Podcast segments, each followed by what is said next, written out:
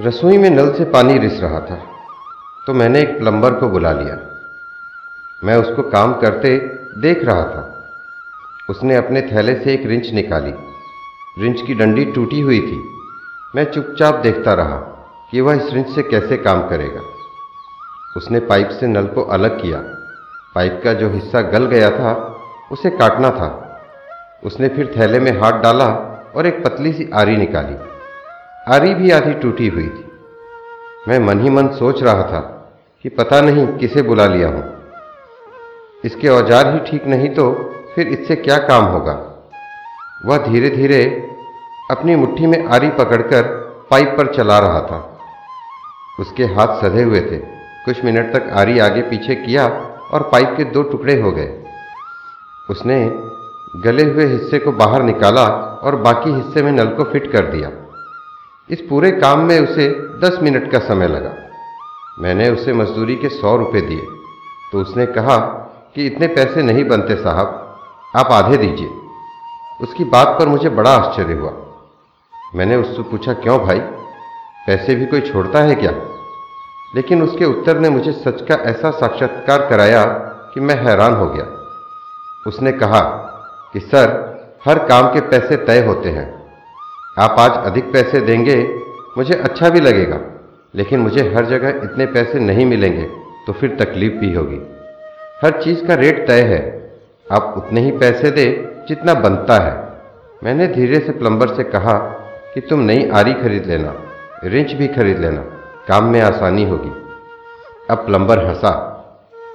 अरे नहीं सर, औज़ार तो काम में टूट ही जाते हैं, पर इससे काम नहीं रुकता। मैंने हैरानी के साथ उससे कहा, अगर रिंच सही हो, आरी ठीक हो तो काम आसान नहीं हो जाएगा? हो सकता है, हो जाए। लेकिन सर, आप जिस ऑफ़िस में काम करते हैं, वहाँ आप किस पेन से लिख रहे हैं, उससे क्या फ़र्क पड़ता है? लिखना आना चाहिए। लिखना आएगा तो किसी भी पेन से आप लिख लेंगे। नहीं लिखना आएगा तो चाहे जैसी भी कलम हो, आप नहीं लिख पाएँगे।